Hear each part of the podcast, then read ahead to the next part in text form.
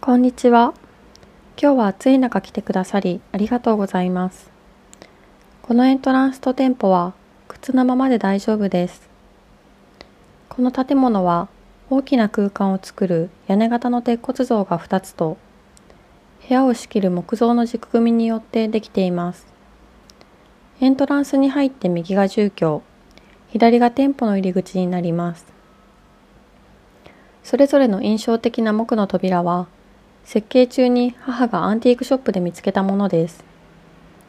店舗側には子供が覗ける高さに窓のある両開き戸が、住宅側には海が大きく望める片開き戸がついています。窓の向こうに見えるのが大阪湾で、晴れた日は関西空港が見え、元旦には初日の出もきれいに拝めました。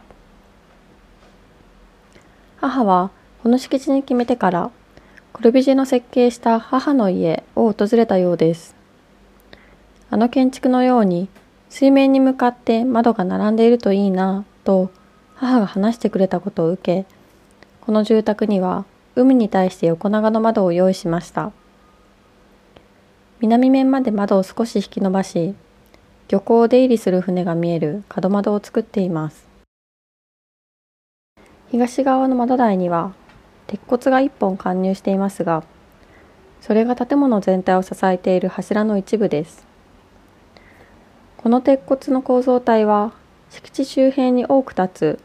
ガラスの質と同じ規格の製品でできています。その柱は亜鉛メッキで仕上げられていて、光がきれいに反射し、キラキラしています。本来外気にさらされくすんでしまう質感が、今回室内で用いたことで、きれいなまま残っています。また、その柱が温室の規格品であることで、一般的な住宅よりも壁の厚みが大きくなっており、それが窓台の奥行きに現れています。奥行きのある窓台には外装材にも使っている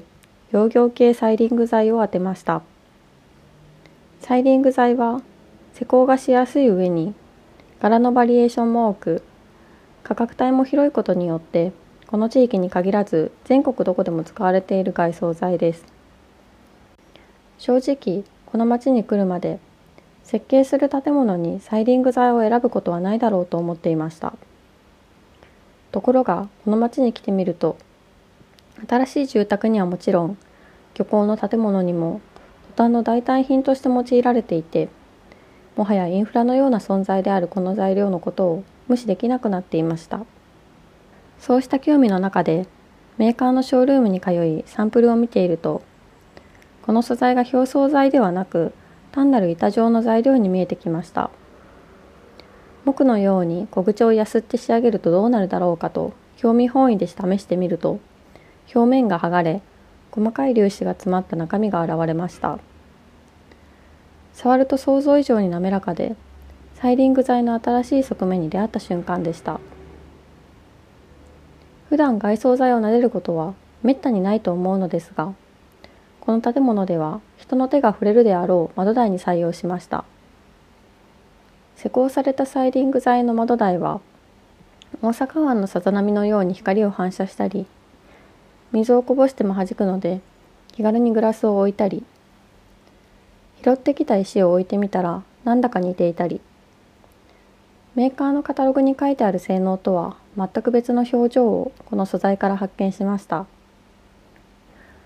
この街を歩いていると当たり前に感じる風景を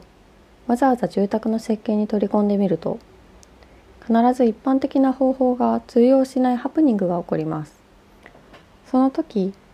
街の風景を形作るものがどうすれば住宅の一部としてそこにあって良いものとされるかを考え新たに工夫を発明するのが重要で私にとっての建築を作る楽しさでもあります。話をリビングに戻しますが窓台とほぼ同じ高さのベンチはもともと母が店で使っていたものです。持ち込んでみると窓台の高さとちょうど重なりダイニングテーブルと合わせて使うことにしました。キッチンを横切り北側へ回ると寝室の入り口が見えます。入り口の右の壁から木材がはみ出すように見えていると思いますがそれは手すりのようなものです。母は少し足が悪く前からちょっとした段差でも近くの壁に手をついていました。その様子からどうせ触るのであれば握りやすくかつ手垢の気にならない素材にしたいと考え本来壁の中に隠されている柱を表しました。105ミリ角の無垢の杉材はちょうど握りやすい大きさと柔らかさで家具のように経年変化する様子も楽しめます。この場所と同じように木材が現れている部分がもう一箇所キッチンを縁取る門型の柱と梁にあります。こちらも角を曲がる時の支えにしたりもたれかかる時に体が触れる部分です。キッチンのタイルは母の選んだ人工大理石で厚さが20ミリ。小口にも石の断面がきれいに見えるのが特徴的な素材です。同じように無垢の杉材も断面が美しいのでその2つを並べることにしました。続いて寝室へどうぞ。寝室の下には浴室やキッチンへの配管が通っているため床が高くなっています。屋根の谷部で天井高がぐっと低くなっていて他の部屋に比べ重心が低く落ち着いた雰囲気です。家具は祖父から譲り受けたもので部屋の幅はその家具の寸法で決まっています。ベッドの脇にあるへこみは実は店とつながっていて棚卸しの際や住居で事務作業をしている際に往来できるようになっています。店から見るとフィッティングルームの鏡になっていて同じ壁面にはカーテンレール照明金色の壁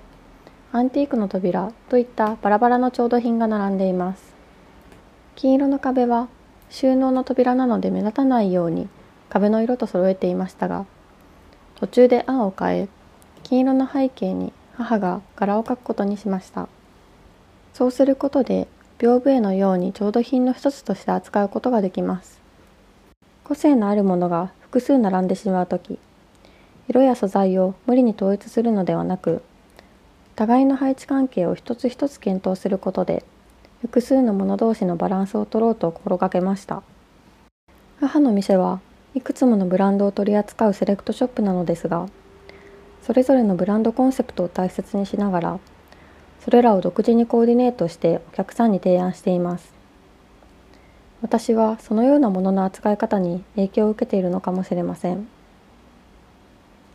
店舗の南の窓からは漁村が見えます。この辺りの漁場は海苔の生産が有名で目の前の海も海苔の畑になります。海苔工場は加工のための大きな機械を持っていてそれを木造の建物が覆っています。機械は数年ごとに新調されるため建物もサイズ調整が必要でそのために増改築しやすい木造でできているそうです。それらの多くは屋根にスレートナミータと呼ばれる素材を塗装して使用しています。この建物の南面にもスカイブルーに塗装されたスレートナミータのひさしがついていて漁村の路地からはこのひさしがちらりと見えます。エントランスに戻ってきました。このエントランスには5つの扉があります。そのうち店舗と住居に通じる2つの扉は初めに話したようにアンティークのものでデザインが異なります。他の3つも大きさや求められる鍵開き方が異なるため全く同じ仕様にはできません。両親は昔から古い家具や道具が好きなのですが単に収集するのではなく実際の空間に馴染むように選んでいます。両親の空間に対する感覚はこの家を設計する際にも大事にしたいと思っていました。今回はそれが建具という建物自体と接するものであるためどうすればそれだけが浮いて見えることなく建物の一部として扱えるだろうかと考えました。最終的には他の3つの扉にもそれぞれに適した異なる色や形を与えることでアンティークの建具だけを特別扱いしないことにしました。同じように建物と両親の暮らしがなるべく馴染むように考えて生まれた具材がありますそれは室内にぐるっと取り付いている 30mm×60mm の多もの角材でできた幅木です。幅木とは床面に接する壁の下部に取り付ける部材で汚れやすい壁の下部を保護する働きがあります。建築物によってはそれを最小限に作ることですっきり見せることがあります。今回はそうではなく比較的太い木材を用いることにしました。本質の構造体が見せる工業的な質感と使い古された家具の持つ不均一な質感の間を取り持つような存在です。幅木の部材が店のハンガーラックの支柱となっていたり幅木の下場が寝室の床の高さの基準になっていたりそれぞれの部屋の雰囲気を作る一助になっています。幅木が空間の大事な要素となる場所として洗面室があります。この部屋は2つある水回りの間にできた隙間のような場所です。またここは建物の中で唯一鉄骨の柱の全体像が見え木造の軸組みと交差しているため建物の構成が強く現れている場所なのですが床にはタイルが敷かれ段差や洗面台もあるため小さな空間の中が少し渋滞していました。そこに太めの幅木を回すことで空間が引き締まりこの場所にまとまりが生まれました。これにて室内を一周しました。裏口から出て外交を回り終わりにしようと思いますがその前に一つリビングの上部を梁がぐるりと回っていますがこれはもともと将来ロフトを増床するためにつけていたもので今はブラインドボックスやスピーカー置き場として使われています。日々を過ごしていると天井の抜けが気持ちよいため増床の予定はほぼなくなりました。代わりに庭に小さな小屋を建てる計画があったりなかったり。裏口は扉の軌道がスライドしたような円弧型のステップと外装の一部をペロッとめくったようなひさしが特徴的です。ひさしの側面の色は突然出てくるものですが隣の家の青い屋根やその奥に見える山の緑に対する差し色として選ばれた少し鈍い山吹色です。建物全体のキーカラーはブルーグリーンになっていますがそこに縛られるのではなくある一つの情景をまとまりとして考えて色や形を与えることもあります。建物の外装に使われているグレーの素材は本質のガラスを置き換えたものです。ガラスのままでは熱や雨に耐えられず同じ厚みの不透明なフレキシブルボードという素材に置き換えました。プロポーションやそれぞれのパーツは音質と同じなのにどこか違う雰囲気を持った外観になりました。南面と東面のサイリング材は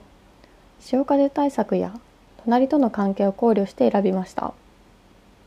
外装材を場所によって使い分けたことで窓の大きさのモジュールにも違いが現れています。道に面した柵はお隣のデザインを真似しました。表裏をひっくり返して立てることで部屋の中から見た時お隣の柵と連続して見るようにしました